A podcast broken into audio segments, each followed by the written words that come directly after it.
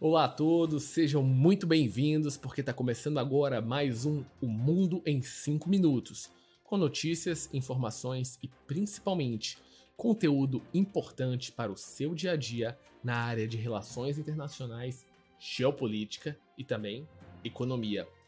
Existe um movimento que está acontecendo nos Estados Unidos muito importante, que é uma greve geral da United Auto Workers, o maior sindicato de trabalhadores do setor privado na área de automóveis. Isso está fazendo com que mais de 13 mil funcionários uh, não estejam trabalhando por causa de uma falta de acordos com as grandes companhias como Ford, General Motors e todas as suas marcas derivadas, e também a Stellantis. Isso é uma queda de braço que está fazendo com que uh, o sindicato queira mais de 36% de aumento sobre os últimos quatro anos, enquanto as companhias estão oferecendo algo em torno de 20 a 21%. O ponto fundamental dessa situação é que, é, com a paralisação das fábricas e que já está colocando na mesa de negociações a Casa Branca e também os CEOs dessas grandes companhias americanas, isso é algo quase que inédito. O preço de carros nos Estados Unidos novos e usados deve aumentar muito, impactando a inflação. E claro, com a inflação americana subindo, a probabilidade de encerrarmos o ciclo de alta na taxa de juros americana fica cada vez mais distante. E por que isso é importante para os brasileiros? Porque quanto maior a taxa de juros nos Estados Unidos, mais dólares saem de mercados emergentes como o Brasil e voam para títulos no mercado americano. Isso faz com que a cotação do dólar aqui aumente, impacte negativamente a nossa inflação.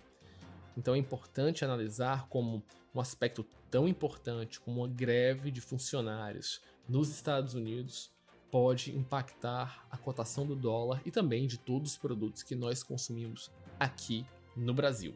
Um outro ponto, e agora indo para a Europa, mais especificamente na Suécia, uh, e eu acho que é muito relevante a gente comentar sobre isso, é a questão da digitalização na área da educação. Obviamente, o Brasil é um dos países mais digitalizados do mundo quando a gente fala sobre uh, sistemas bancários, notas fiscais, uh, transferência de dados. E claro, o Brasil tenta, de uma maneira muito correta, colocar a internet nas escolas, principalmente nas escolas públicas.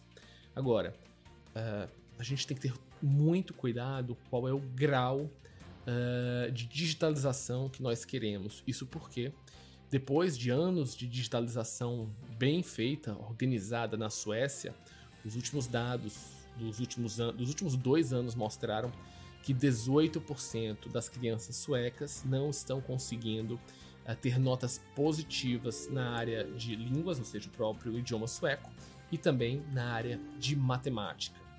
Uh, e há uma visão clara de que parte desse mau desempenho das escolas vem da digitalização exacerbada. Por isso, a Suécia está focando em comprar mais livros físicos e avançar mais uma vez uh, no estudo com caneta, com lápis, com papel, de modo que há uma espécie de backlash em alguns pontos que talvez a digitalização esteja atrapalhando uh, o desenvolvimento educacional. E por que isso é importante? Porque os bons exemplos do mundo têm que ser analisados de uma maneira muito crítica e direta pelos nossos governantes para que possamos aprender com os erros externos e não repeti-los. Ou seja, a digitalização, o uso de tablets, equipamentos digitais, internet na escola é positivo, mas ele deve ter um limite claro.